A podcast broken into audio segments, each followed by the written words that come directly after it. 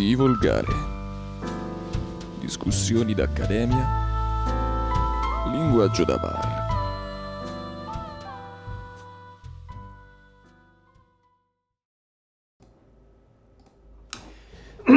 Buonasera e benvenuti su Divolgare. Andrea, Giacomo, va bene? E ridiamo il benvenuto a Lele, a Gabriele. Buonasera a tutti. Buonasera. Il buon Lele torna a onorarci con la sua presenza. A quanto pare a Firenze hanno scoperto l'esistenza di internet, finalmente. Ma non in tutta Firenze. Comunque. Non allarghiamoci, è già tanto che è arrivata a casa sua. Va bene, dai. Allora, settimana ricca. Settimana Sì. ricca. Direi di partire immediatamente con gli argomenti perché c'è... Quante cose sono successe questa settimana? Anzitutto Lele è tornato su di volgare e questa è la priorità. Tutto assoluta. lei Poi il resto, il resto, sì, qualche evento minore se ne può Sì, parlare. cioè, mentre stavamo cazzeggiando in Italia con le elezioni, nel mondo è successo tipo di tutto. Ciao, Già. da cosa iniziamo? Da cosa iniziamo? Da cosa iniziamo? Ma potremmo iniziare dal leggerissimo intoppo al Nord Stream, su cui si è, die- si è detto, si è discusso tanto. Già. E voi direte, wow, che strano, perché non, non parliamo, effetti- ne abbiamo già parlato mille volte del fronte effettivamente russo-ucraino, ma la colpa è loro che ci danno troppe cose di cui parlare. Fossero Ah. più noiosi, noi non ne parleremmo. A sto giro sì, a sto giro sì. Eh, ricapitoliamo per le- quelle due persone che sono state su Marte in questa settimana.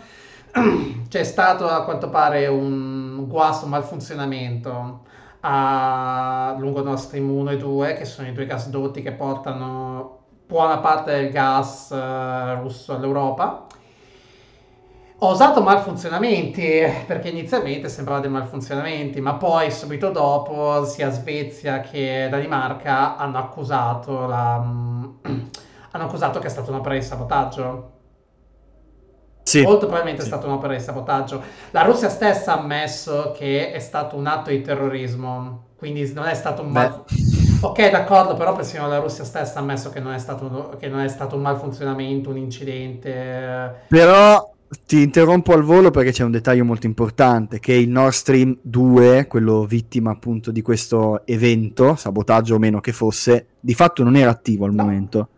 Era sta- forse era, Neanche se non sbaglio, es- a parte, ma se non sbaglio il 2 era forse l'ultimo che è stato eh, costruito. È stato usato pochissimo al momento dell'inizio del conflitto e poi subito bloccato. eh, Praticamente non immediatamente. è stato uti- praticamente non è stato avviato, praticamente. Esatto. Sì, sì, sì, sì. Anzi, E- parte della cosa è stata esatta, parte del conflitto, eh, all'inizio del conflitto una delle prime armi che ha usato la Germania è stata proprio quello di non lo continuiamo finché non l'ha piantata. La Russia aveva già adottato, così sembra che stia già dando la colpa alla Russia. Non sappiamo chi sia stato appunto a, a sabotare i due, i due tunnel, però fino a qualche tempo prima la Russia aveva accusato dei problemi a- ai due eh, gasdotti, in particolar modo all'uno che funzionava. Così non solo poteva evitare di non pagare, cioè poteva evitare, scusate, poteva evitare di pagare le penali, perché se uno ha un contratto io ti pago, tu mi dai il gas, a un certo punto non si può dire io basta il gas, non te lo do, non te lo do più perché così mi piace. Quindi so- però se uno dei problemi tecnici mandavano foto e così via, allora può permettersi di dire ci sono, non è per volontà mia, Eh, si chiama forza maggiore, è una clausola internazionale di diritto che praticamente esiste su tutto il globo. Chiaramente se la prestazione è impossibile, salvo casi particolari o manleve, non si può pretenderla giustamente, no? Quindi Certo, E adesso certo. Inoltre. Inoltre, eh, la Russia diceva che non era possibile aggiustarle proprio perché c'erano le sanzioni. Quindi diciamo che eh, ora non abbiamo prove per dire che la Russia abbia lei sabotato questi, questi gasdotti né prima né tantomeno adesso. Però insomma cercava di trarre il più possibile da questi casuali malfunzionamenti, mettiamola così. Sì. E quindi è- e se fosse stata la Nato? Se- è sempre stata la NATO. è un cosa. mondo ricco e vario, è un mondo ricco e Anche vario. l'accaduto quindi- dell'impero romano. Cosa da guadagnarci la Russia? Danneggia- Anche perché eh, Nord Stream 1 a quanto pare è- sarà inutilizzabile per sempre dopo il danno Questo che è un stato lato- fatto. È un lato molto negativo della questione perché eh, al di là di chi sia stato non è un danno da poco infatti Cioè, i rilievi di cui sta parlando Andre parlano proprio di Sì. danni permanenti Quindi perché la Sì, sì. avrebbe dovuto farlo? Considerate che sa. insomma, immaginarsi rompersi da soli tubi spessi 4 cm d'acciaio coperti da più di 10 cm 11 di centimetri di calcestruzzo, calcestruzzo, cioè... davvero Nonché tra l'altro in mare, quindi Sì, sì, dire... tra l'altro, insomma, esattamente. te- sei andato proprio a cercarlo. Ad aggiungere mistero, diciamo, alla situazione c'è il fatto che il- l'incidente, l'evento è avvenuto in acque internazionali, quindi chiunque sia transitato lì, sia stato registrato transitare lì, non è che stesse travalicando chissà quali confini. C'è anche questo dettaglio, effettivamente.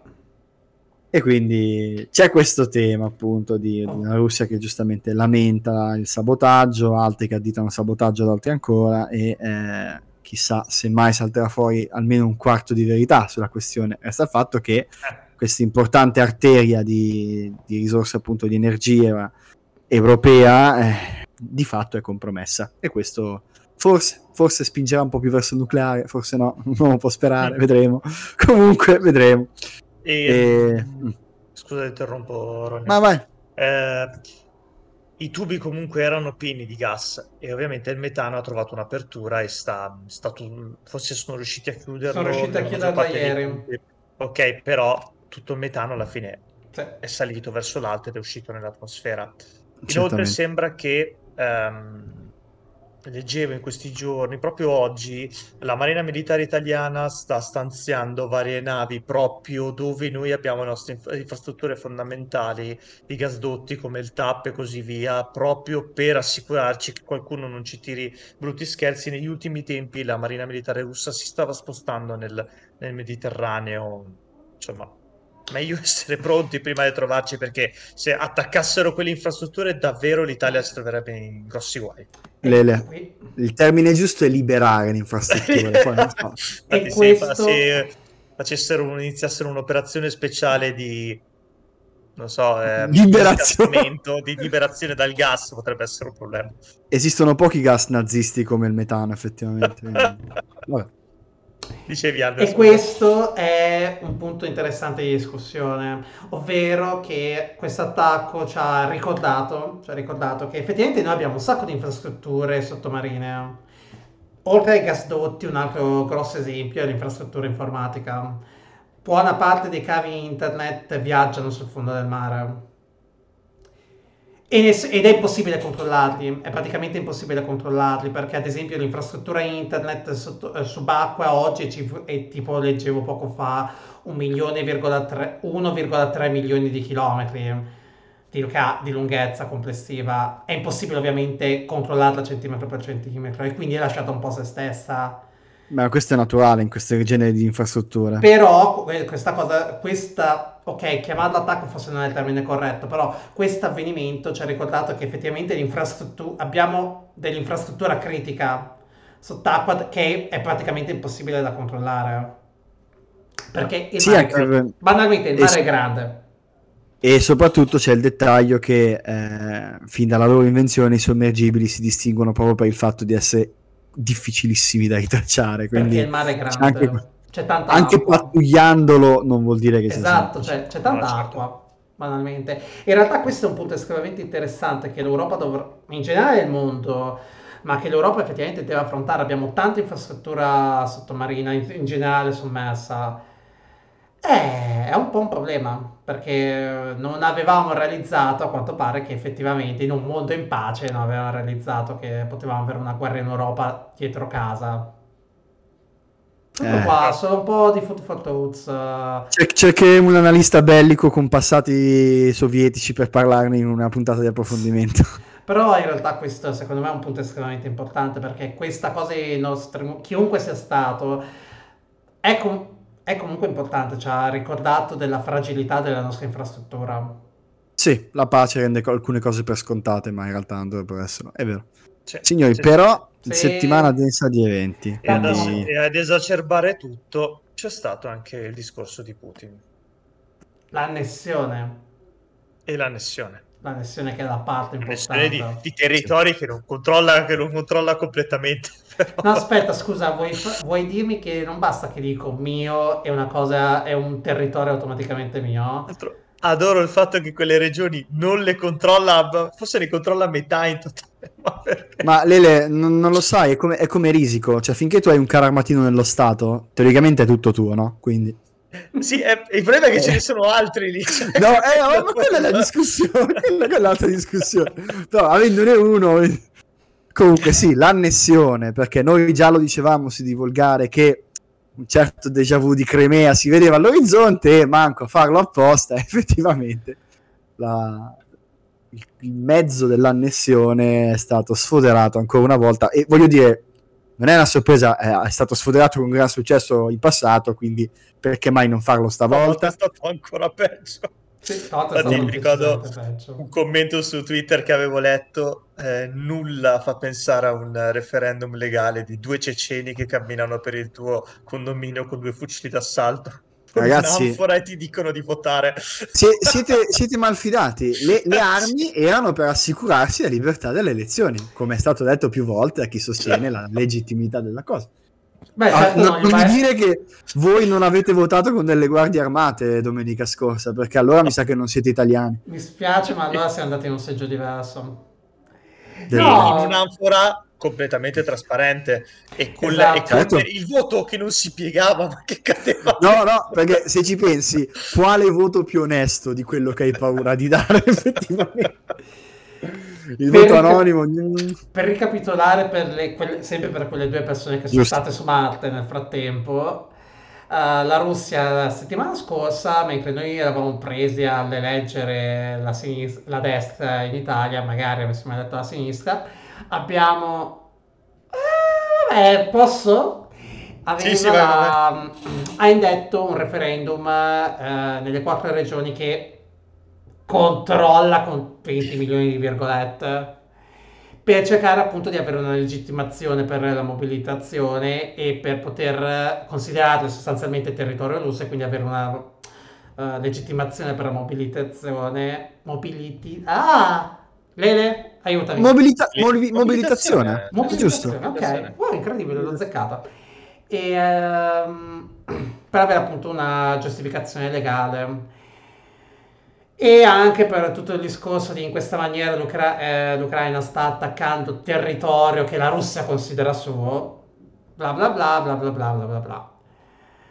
E quindi il risultato del referendum, vabbè, attorno al 98% in alcune regioni e 99% Perché nelle altre, Come, quindi... come sapete, ve lo dico perché c'è ovviamente chiara la posizione che abbiamo noi tre sommi pecoroni qui dentro, però proviamo a fare un attimo l'avvocato del diavolo. Si è mai vista una votazione su qualcosa di così divisivo come appunto cambiare letteralmente Stato che ha un 98% di favore? Cioè, io non so. Volevano Comunque- davvero diventare Perché- russi. Credo che nemmeno se che non si può fare per- perché ci ho pensato, ma se facessimo un referendum per abolire le tasse, forse No, pe- penso che 98. nemmeno quello, penso che nemmeno quello avrebbe il 98%. No, Tra l'altro, eh, una, una cosa che aggiungo su quello che ha detto Andre, a chi magari è meno nel loop delle notizie, la mobilitazione eh, entra anche nel- nella decisione di qualche giorno prima di Putin di eh, attingere delle riserve umane maggiori, appunto con una mobilitazione parziale, che vuol dire chiamare,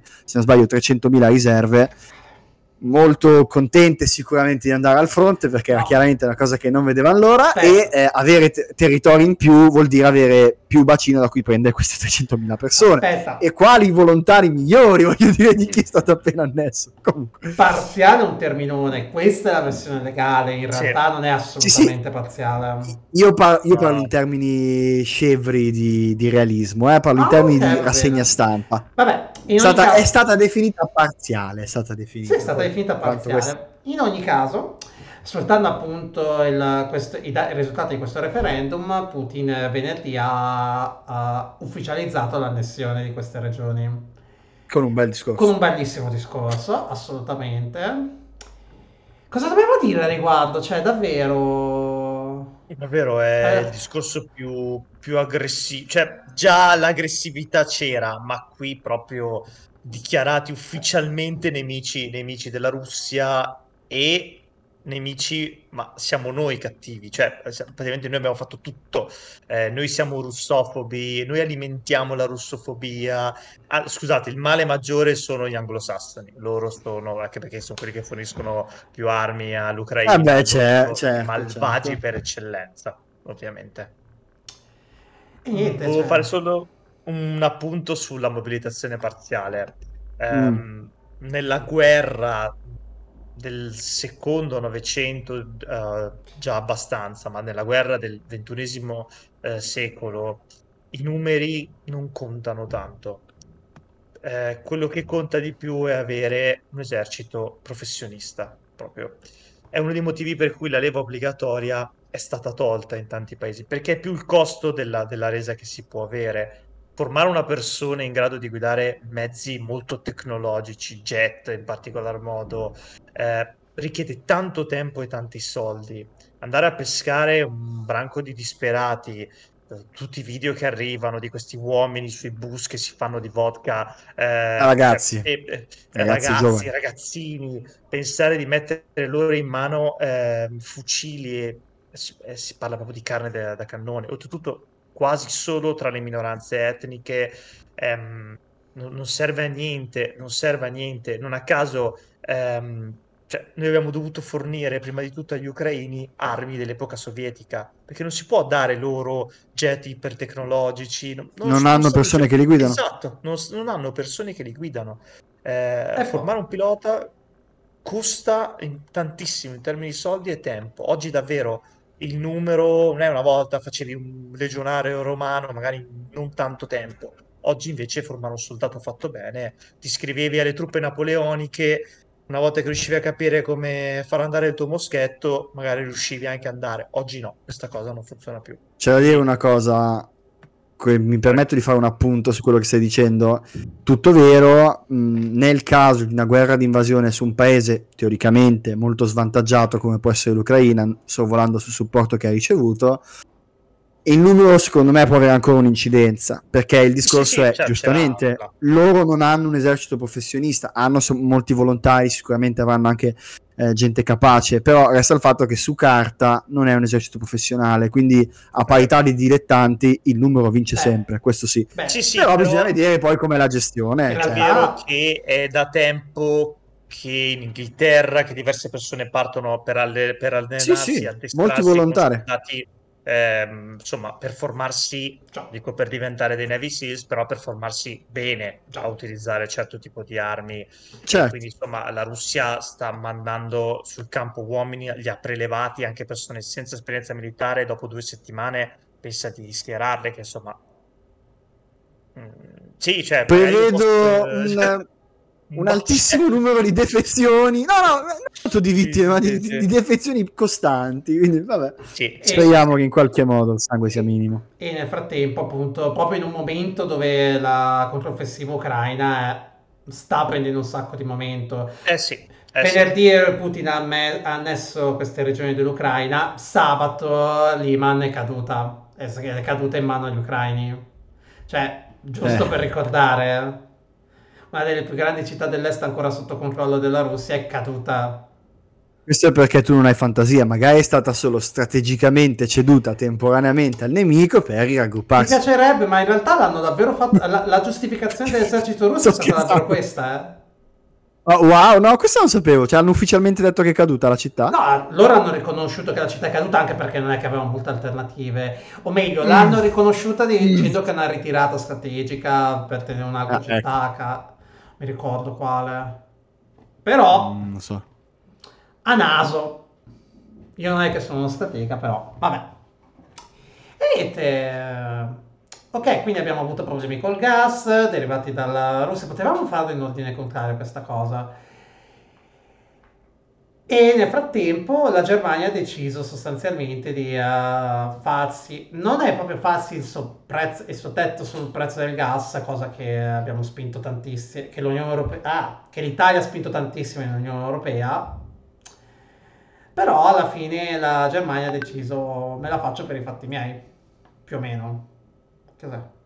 Ah, abbiamo perso l'Ele, ecco perché si è fresato. Stavo per dire, lo vedo veramente assorto, così assorto che nemmeno si muove effettivamente. Gli sarà Ah, beh. arrivata la letterina per andare al fronte anche a lui. Spero di no, vabbè, oddio, sei a Firenze, eh. Vabbè, in ogni caso, eh, la Germania sostanzialmente dopo mesi e mesi che non voleva introdurre politiche, politiche una, Ecologiste, chiamiamole che ecologista il punto è che non voleva introdurre, oh è tornato, non voleva eh, un, pre- un price cap sul, te- sul prezzo del gas, Certo. alla fine ha optato, visto che ha il potere economico di farlo, ha optato per il faccia da sola. Eh, vedremo in realtà, lungo ok, termine. che in realtà il problema però qua è eh, che figura ci fa l'Unione Europea? Cioè, se è diventato un eh, andiamo ognuno per sé, perde un Eh, po' lo sì. scopo alla base dell'Unione Europea. Tra l'altro è particolarmente grave che proprio la Germania abbia voltato le spalle, visto che l'Unione Europea è per certi versi la Germania, quindi insomma è stato un po' un passo indietro Cioè, ora, particolare. parlare di voltare le spalle cioè, mi sembra un pochino esagerato, voglio Però- dire, buona parte del, del recovery fund, praticamente buona parte dei soldi arrivano da loro, sì, voglio sì. dire, la Germania ne ha messi tanti per l'Europa, noi abbiamo già cercato di diminuire i prezzi delle bollette, se- evitando di fare debito, però insomma già siamo intervenuti per conto nostro.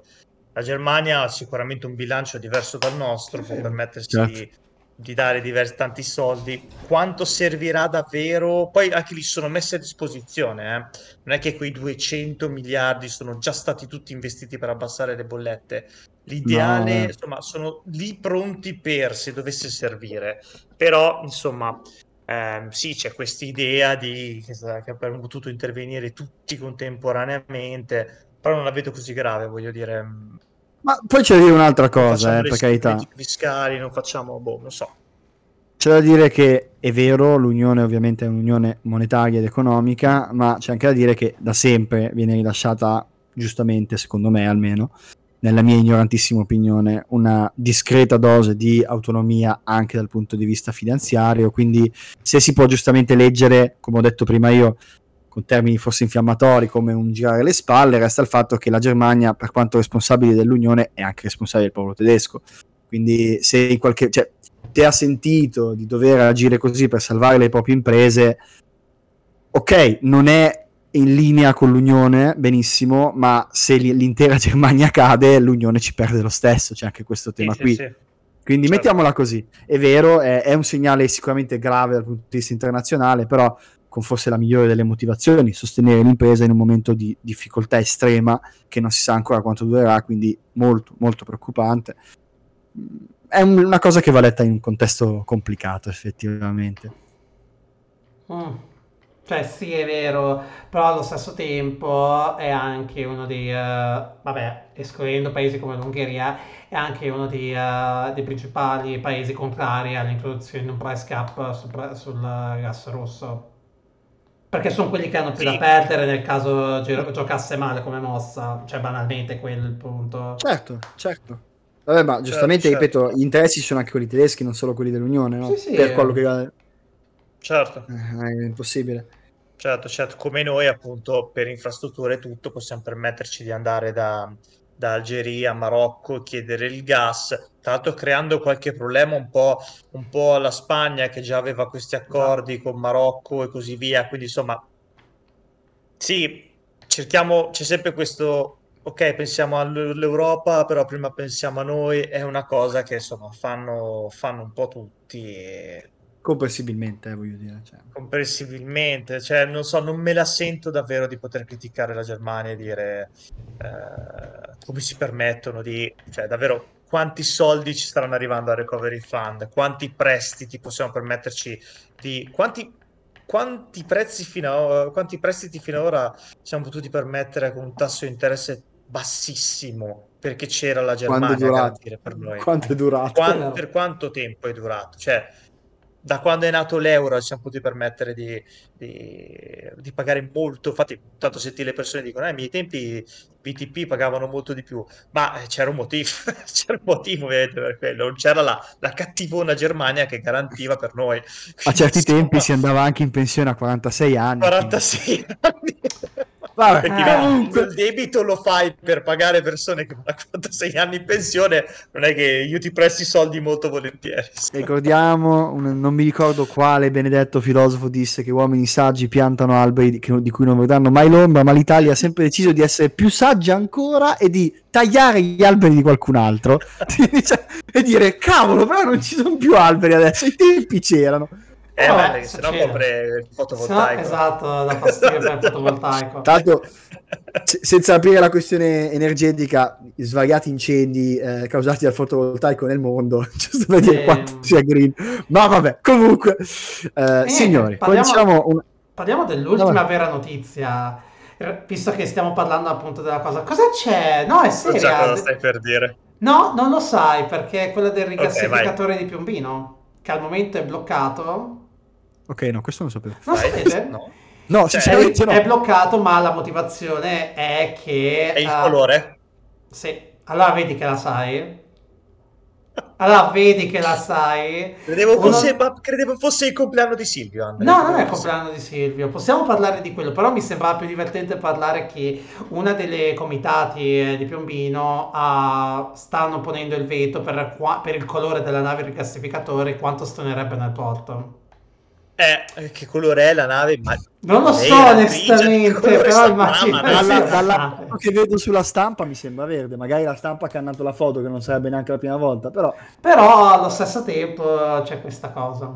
metti che è un, so, un arancio proprio acceso. Cioè, voglio Ah, dire, mi sembra verde, verde, verde bianco. Sì, però voglio dire, intanto l'Olanda che ha comprato le navi insieme a noi le ha già messe in opera. eh, Ma va! Mi stai dicendo che gli olandesi sono più Ma- efficaci? Più efficienti No, che stiamo perdendo Mi, tempo in- mi rifiuto, mi rifiuto di crederci. No, mi se rifiuto noi di che stiamo crederci. perdendo tempo in stronzate, una cosa diversa. No, no, Che questo mai è successo. Bene, Se ci dai. pensi bene. Cosa succederà visto che il sindaco di Piombino e di Fratelli d'Italia posso immaginare che mi auguro che Giorgia Meloni vada lì e dire guarda è una questione un attimino nazionale Forse Eh, vedi se vogliamo, vogliamo fare razionamenti energetici oppure mettere questa bruttissima nave verde nel porto Verde, cioè, magari ho visto la foto sbagliata, ma è solo verde. Cioè, Marogno ma anche se fosse gialla e Non, non lo so, ma mi, mi aspettavo qualcosa di un po' più osceno. Sì, però non è importante, il punto è quello. No, Va bene, in dai. effetti non lo è. Nessuno credo vada a Piom- a Piombino per godersi il No, mare. assolutamente. Va bene, dai, in questo momento stanno avvenendo le elezioni in Brasile, quindi anche quella sarà una bella gatta Ne da parleremo. pelare. Esattamente. parleremo. sarà Tanto una Se la settimana prossima da Bolsonaro ha preso il controllo del Brasile con le forze armate, ne parleremo. Ehi, ehi, ehi, si dice maggioranza al 98%. No, Mamma è mia, operazione questi- speciale di, di democrazia di, aggiuntiva. rie- di democrazia aggiuntiva. Perché se è poca, devi aggiungere un quorum di democrazia così che il livello resta buono, no? Giusto. Questa è, è- è economia politica, studiate Eh, certo, ragazzi. certo, non certo. Eh, no, scusa, scusa. Va bene. Vi, vi perdono perché siete miei amici. Sì. Signori, come sempre è stato un immenso piacere farvi perdere tempo al nostro pubblico e a voi due. Eh, e come sempre, perché parliamo di quello che parliamo? Per discuterne, per mm, sottoporvi il poco che sappiamo noi e per farvi aggiungere il tanto che magari sapete voi. Ciò detto, mi permetto di rubare il posto ad Ande per dirvi di iscriverci sempre a @divolgare su, Twi- su Twitter, dove ogni suggerimento di discussione è sempre ben accetto. Eh, e che altro mi sto dimenticando? Niente, no, perché infatti ci si vede domenica. Solita ora, solito canale. Se vedete voi guardie armate eh, che vi costringono a guardare lo show, è solo perché in realtà, se ci pensate, voi volete guardare lo show. Quindi è importante. È sempre divertente Avete solo siamo... bisogno di, di un aiuto, di un incipit. Sai, a, a volte hai, hai bisogno di incoraggiamento. allora, Se, se Esatto. solo avessi qualcuno che mi punta una pistola, e- ah, eh, però mi manca la motivazione. Va bene, signore. quando siamo al sicuro qua in casa. È vero, sì, facile. allora. Già. Buona serata a tutti serata. e discutete, Ciao, ciao. discutete e discutete. Ciao ciao.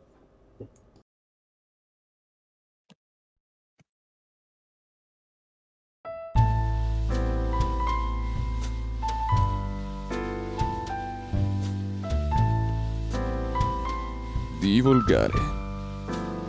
Discussioni d'accademia. Linguaggio da bar.